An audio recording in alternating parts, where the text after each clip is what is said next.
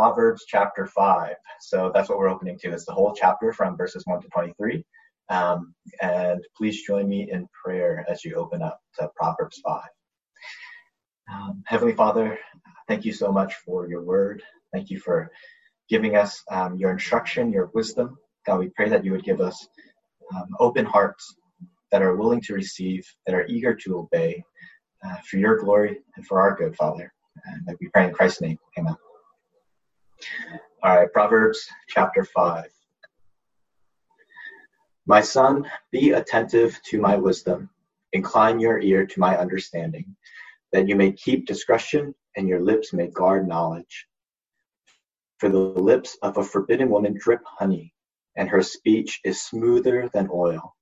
But in the end, she is bitter as wormwood, sharp as a two-edged sword. Her feet go down to death. Her steps follow the path to Sheol. She does not ponder the path of life. Her ways wander, and she does not know it. And now, O sons, listen to me, and do not depart from the words of my mouth. Keep your way far from her, and do not go near the door of her house, lest you give your honor to others and your years to the merciless, lest strangers take their fill of your strength and your labors go to the house of a foreigner. And at the end of your life, you groan when your flesh and body are consumed. And you say, how I hated discipline, and my heart despised reproof. I did not listen to the voice of my teachers or incline my ear to my instructors. I am at the brink of utter ruin in the assembled congregation. Drink water from your own cistern, flowing water from your own well. Should your springs be scattered abroad, streams of water in the streets? Let them be for yourself alone, and not for strangers with you. Let your fountain be blessed, and rejoice in the wife of your youth, a lovely deer, a graceful doe. Let her breasts fill you at all times with delight. Be intoxicated always in her love. Why should you be intoxicated, my son, with a forbidden woman, and embrace the bosom of an adulteress? For a man's ways are before the eyes of the Lord, and he ponders all his paths. The iniquities of the wicked ensnare him, and he is held fast in the cords of his sin. He dies for lack of discipline, and because of his great folly, he is led astray. This is God's word. Over the last 6 weeks, we took a hiatus from our sermon series in Proverbs to study 1 John. So this allowed us to focus on some Christian fundamentals, such as the person and work of Jesus Christ and the importance of Christian obedience and love. This week, we're returning to the book of Proverbs. So I think it's helpful to do a quick recap of where we've been in Proverbs. A few weeks back, Sean unpacked the three different contexts we need to pay attention to as we study Scripture. The historical context, the literary context, and the theological context. So the historical context answers questions like, who wrote the text? Who's the audience? When was it written? Why was it written? And for Proverbs, we learned that King Solomon was the lead author, though not the sole author. So since he wrote most of it or came up with most of it, most of the Proverbs dates back to the 10th century BC. In terms of audience, it wasn't specified to one person, but given to all people across class and profession and gender. It's not intended just for the young and uneducated, but it was given to the simple and the wise, so opposite ends of the wisdom spectrum. Therefore, it includes everyone in between. And also, we learned from Sean that the collective masculine is used. Or that the masculine pronoun is used to refer to a group of men and women together. So this is relevant for our chapter today because though chapter 5 addresses men to beware of the adulteress, women can and should apply this instruction to avoid the adulterer. So that's the historical context. Next, there's the literary context, which asks questions about words, syntax, grammar, as well as the genre. So Proverbs belongs to wisdom genre as opposed to, say, narratives or epistles, and it's written in the style of poetry. In poetry, not only is an idea communicated, but the text tries to do so beautifully and with imaginative and figurative language. So reading Proverbs will be a different experience than reading, example, Paul's epistle to the Romans. Finally, there's the theological context, which asks questions like, how does this fit with the rest of Scripture? What does it teach us about God? How does it relate to Jesus? This book helps us to live life in the fear of the Lord, to live every moment before the presence of God, under the authority of God, and for the glory of God. As Proverbs chapter 1, verse 7 says, the fear of the Lord is the beginning of knowledge. Fools despise wisdom and instruction. A person who trusts God, who loves him, who lives for him, this will be a person who lives in the fear of God. And it is a life entered into by humbling ourselves and receiving the message of Christ crucified for us, that we who are sinners condemned to death, we were loved so much by God that he sent his only son into the world to die on our behalf on the cross. And those who trust in Christ for salvation will be saved from death to eternal life. That's what we humbly receive and trust. This is the ultimate wisdom that this world foolishly despises because it disagrees either with the idea that it needs saving or it doesn't like having to be saved through faith in Jesus. But for us, Christ is our wisdom from God. It's in this Christ-centered life that the wisdom of Proverbs comes alive and that it makes sense. So that's the theological context. We've covered the first four chapters so far, and in the first four chapters, we've hit themes like the importance of getting wisdom, entrusting ourselves completely to God, seeing the signposts from God's word that tell us to beware of sin, turn away from sin, to walk in his ways, God's ways. And one of these signposts back in chapter 2 was about adultery. And our chapter today goes into more depth on this topic of adultery.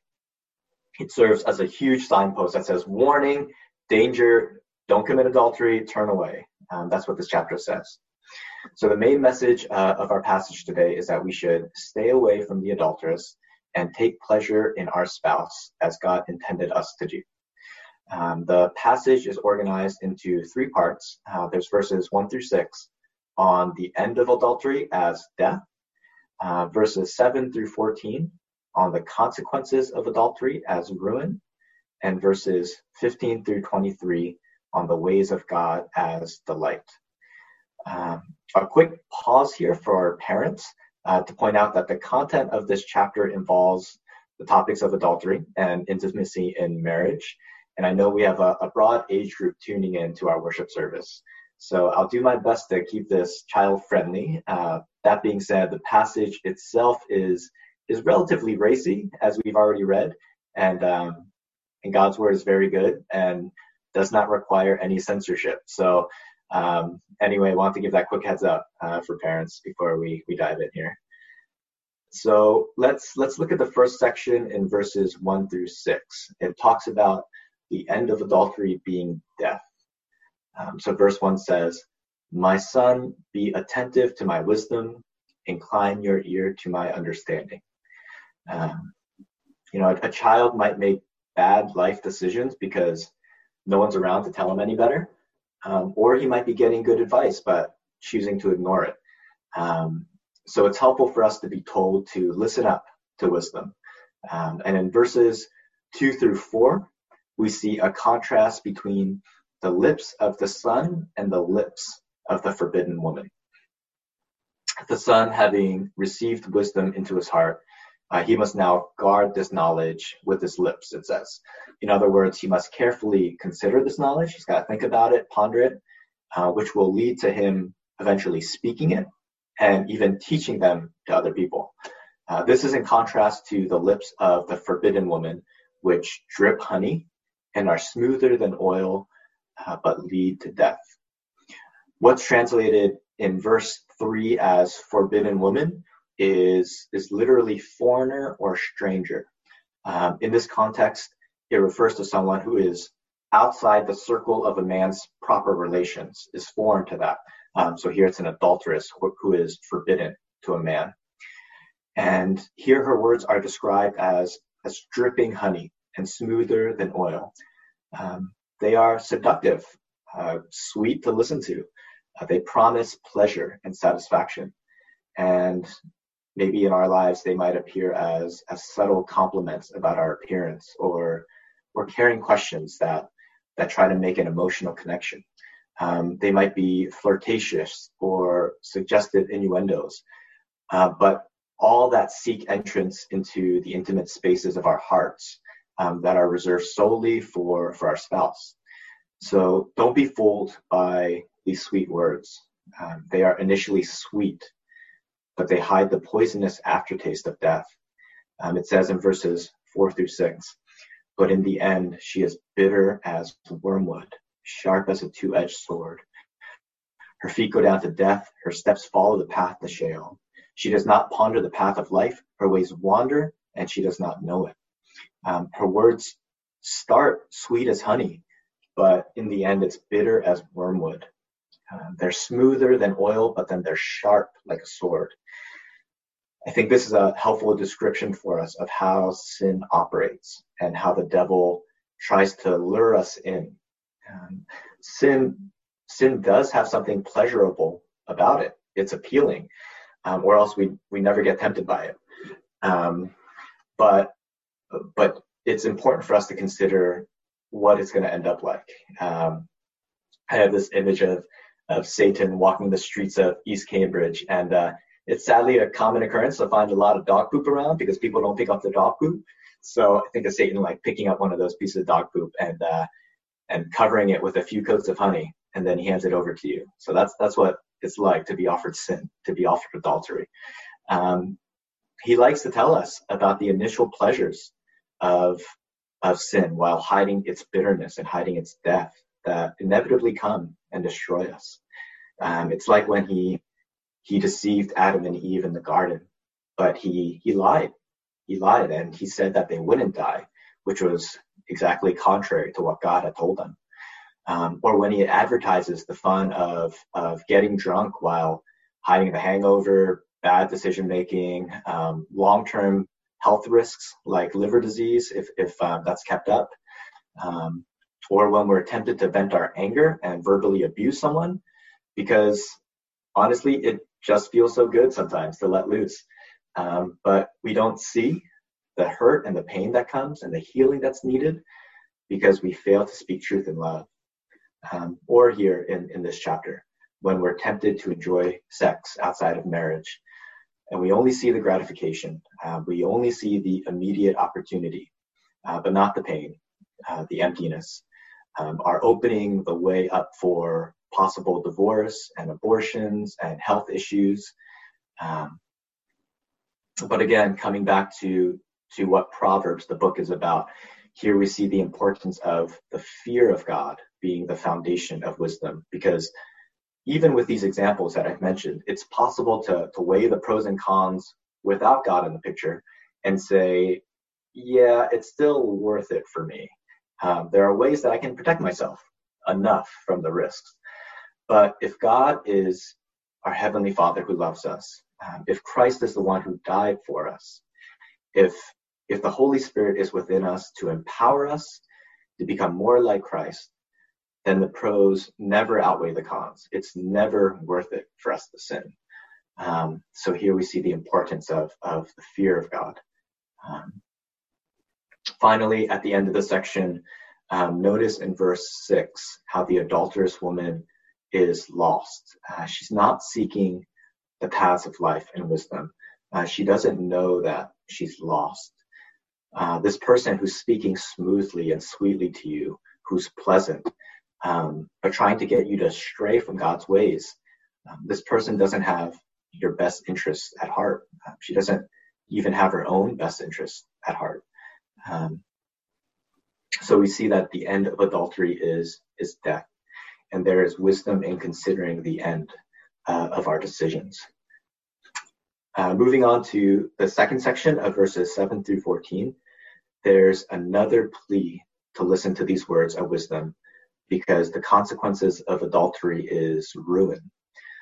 The specific advice in verse 8 is, it says, keep your way far from her and do not go near the door of her house. Adultery is not something to be played around with. We need to take it seriously. We need to flee from this temptation. A great biblical example of doing this well is Joseph in Genesis 39. So Joseph is one of the 12 sons of Jacob, and he's sold into slavery by his brothers. And he ends up being bought by a man named Potiphar. So listen with me as I read a few verses from Genesis chapter 39. Now Joseph had been brought down to Egypt, and Potiphar, an officer of Pharaoh, the captain of the guard, an Egyptian, had bought him from the Ishmaelites who had brought him down there. The Lord was with Joseph, and he became a successful man, and he was in the house of his Egyptian master.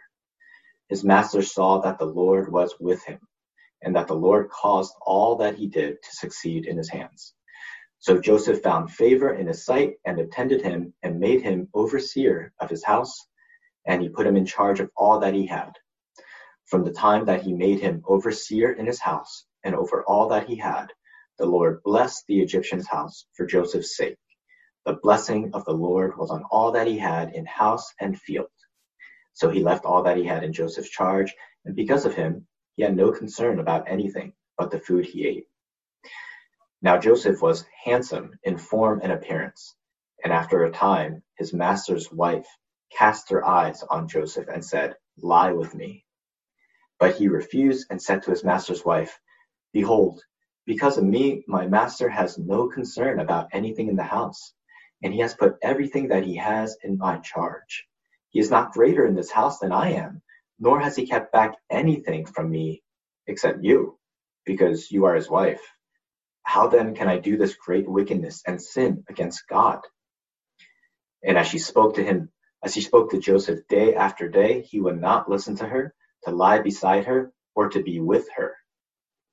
But one day, when he went into the house to do his work, and none of the men of the house was there in the house, she caught him by his garment, saying, "Lie with me." But he left his garment in her hand and fled and got out of the house. So what does Joseph do well here? First, we see that he maintained a strong connection and a strong relationship with God. His primary objection was, how can I do this wrong against God? Even through his very difficult circumstances, he cultivated this deep relationship with God, and he didn't turn away from him. Second, we see that he didn't justify adultery. He doesn't think to himself, you know, I've had a hard life. I deserve this. It's not that big of a deal. My master is a loser anyway. I mean, I'm doing all the hard work around here. I'm earning the money. Plus, his wife wants me more than him, right? So he doesn't think these thoughts. And the situation is not about himself and what he wants, but it's about loving God. It's about loving his master, who's treated him so well. Third, he makes no space for temptation. He refuses to even be with Potiphar's wife in verse 10 once he identifies this temptation. And when she tries to trap him, he bolts. He just gets out of there. He even leaves his clothes behind him. What does this look like for us?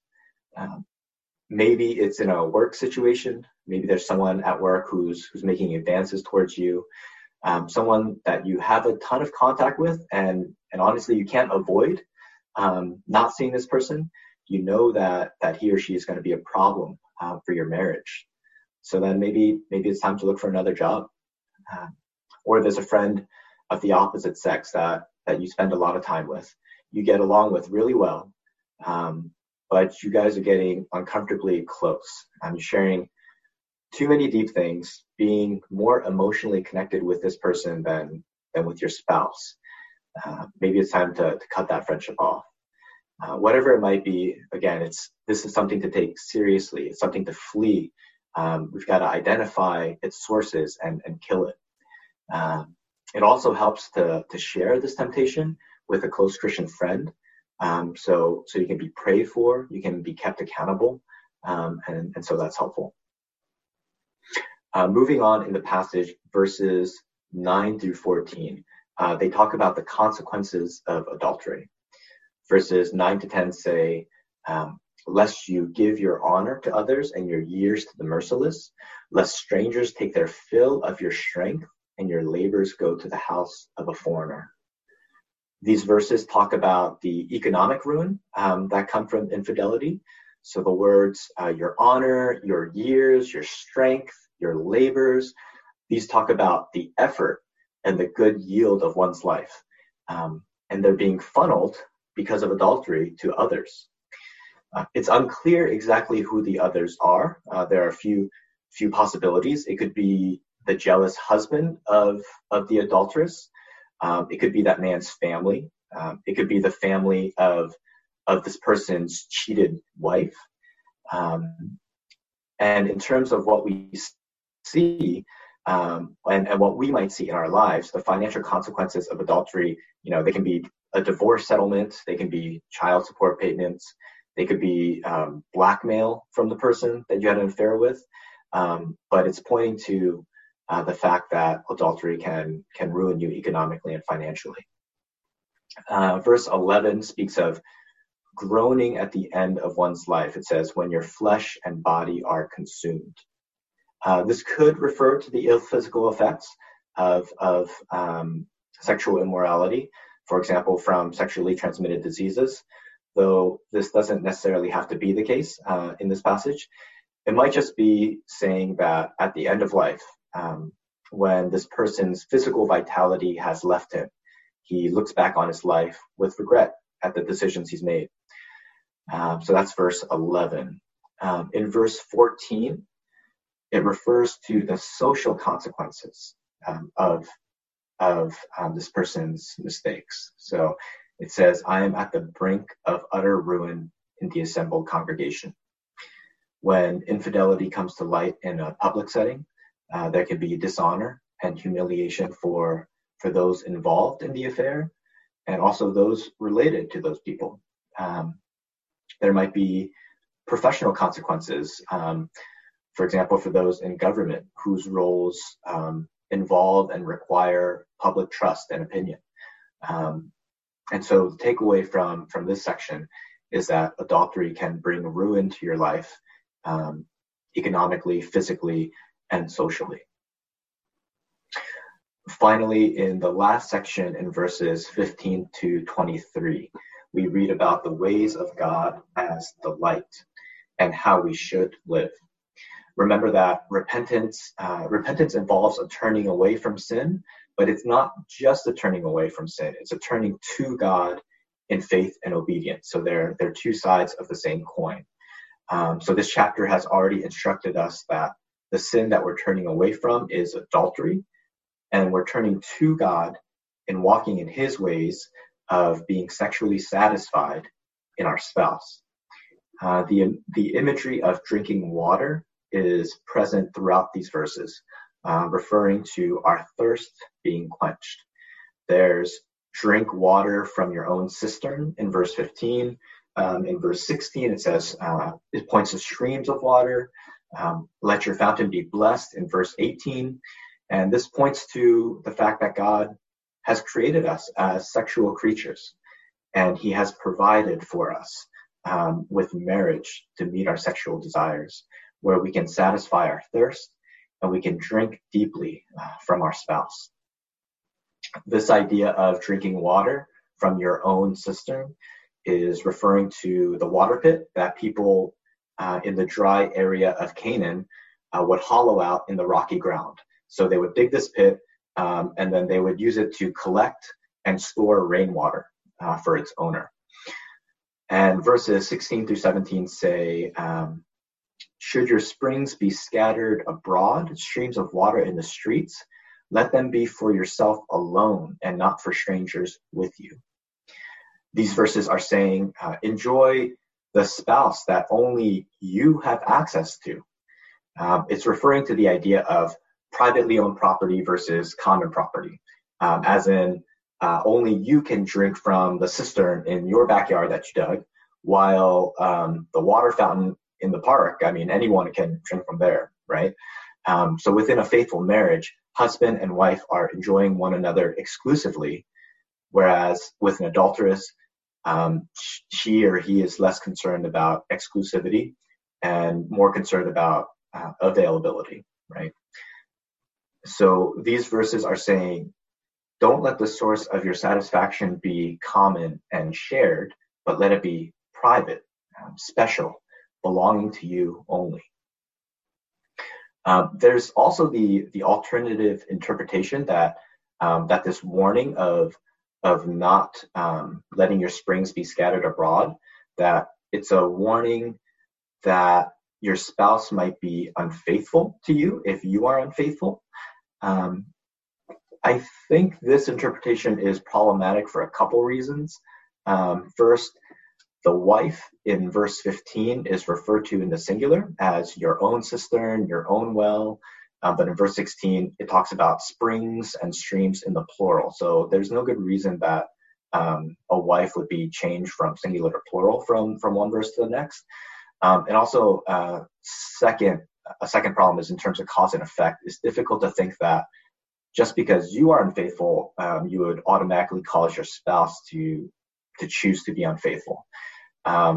He or she might be deeply hurt, yes, extremely angry, yes, but making the same foolish decisions that you make, that is not necessarily true. So I would go with the previous interpretation. Moving on to verses 18 to 19, notice the imagery and language used here. It says, rejoice in the wife of your youth, a lovely deer, a graceful doe.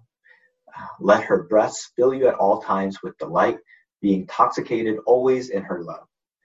The husband is to be intoxicated, drenched, lost in his wife's love. This phrase of being intoxicated, again, is a bit racy, as I mentioned earlier, and it can have negative connotations when referring to alcohol or even the adulteress in verse 20. But when it comes to the love of your spouse, it's a good thing to be lost in her love and in his love. Note that this enjoyment of one's spouse is both qualitative and quantitative. Qualitatively, the husband rejoices and is filled with delight. And quantitatively, it is at all times and always. Of course, there's more wisdom that goes into the practical implications of a healthy love life. So if you're a husband planning on coming to Sean for counseling and complaining that your wife isn't intoxicating you enough since she's not, at all times and always providing for you when you want it, and like you want him to call her out that she's a bad wife, you should prepare to be surprised, disappointed when he calls you out as a bad husband. But still, it's important here of the idea that the wife is available to quench the husband's thirst and vice versa. That's how God meant it to be. In verses 21 through 23, it ends the chapter by pointing out God's omniscience and justice. So God is omniscient. He knows all. He sees all. All the paths of men are before him. And God is just. The wicked will face the consequences of their sin and their foolishness. And though we're talking specifically about adultery in this chapter, these verses help to zoom out onto all sin. It's not just adultery that arises from a lack of discipline, as it says in verses 23, but all wickedness. So let's wrap up by talking a few application points here. Why might we be tempted to commit adultery? What lies does the enemy throw into our faces to tempt us? One thought is around our needs being satisfied. We might think, my needs aren't being met. My marriage is really difficult. And honestly, it has been for a long time. This chapter, it paints a rosy but unrealistic picture of marriage. I deserve to be happy, even if that's not with my spouse. So that is one thought. First, let me address that marriage is difficult. It's really difficult. We are all sinful people. And two people in marriage, it's like two pieces of rough metal that come really close and rub against each other. There's going to be friction. There's going to be sparks flying sometimes. We should expect this and not be surprised by it. So I don't want to devalue that. But second, marriage is not about our happiness. That's not what this world wants to tell us. It wants you to think that it's all about you. This world sells us on products and services that make our lives easier, more satisfying. But marriage is not about you. It's not about me. It's not about our happily ever after. Of course, happiness does take place in marriage, but it's not like, a marriage is broken if a person's not happy. Instead, marriage is a reflection of Christ's relationship with the church. And when we reflect this well, we point to how wonderful God is, how great he is. How does Jesus treat his bride? How does he treat us, the church? We know that he loves us. He nourishes us. He cherishes us. He chooses to take the worst from us, all of our mistakes, all of the hateful venom that will spit out at him, all of our burdens. He takes our worst, and in return, he gives us his best. On the cross, he took away our sin, and he was punished on our behalf. And in him, we have every spiritual blessing in the heavenly places. He was rich, yet for our sake, he became poor, so that we, by his poverty, might become rich. I mean, how absurd would it be if Jesus treated us the same way that spouses so often treat each other in this world? If he said, Ray, I've decided to end our relationship because you're not really satisfying my needs and desires. You've been growing apart from me these past few years. Honestly, you care more about your family, your next promotion, you're binging on Netflix than you care about prayer and Bible study. You must not know about me, Ray, because there are a ton of other people who appreciate me a lot more than you, right? That's pretty ridiculous. We know that God will never leave us nor forsake us, that he has loved us with an everlasting love. Jesus is faithful to us. So marriage is not about our happiness. It's about reflecting Christ in the church. And it's also about our sanctification. It's about becoming more and more holy, becoming more and more like Jesus. On the cross, Jesus took our worst and gave us his best, right? So in marriage, we get the opportunity to demonstrate that to someone else, because marriage brings out the good and the bad and the ugly. We can have the opportunity to receive hurtful words, inconsiderate actions, gross incompetence, and in response, we get to choose to give kindness and patience and love. This is impossible on our own. We can't do it. And the world doesn't sell us anything that can help us with this.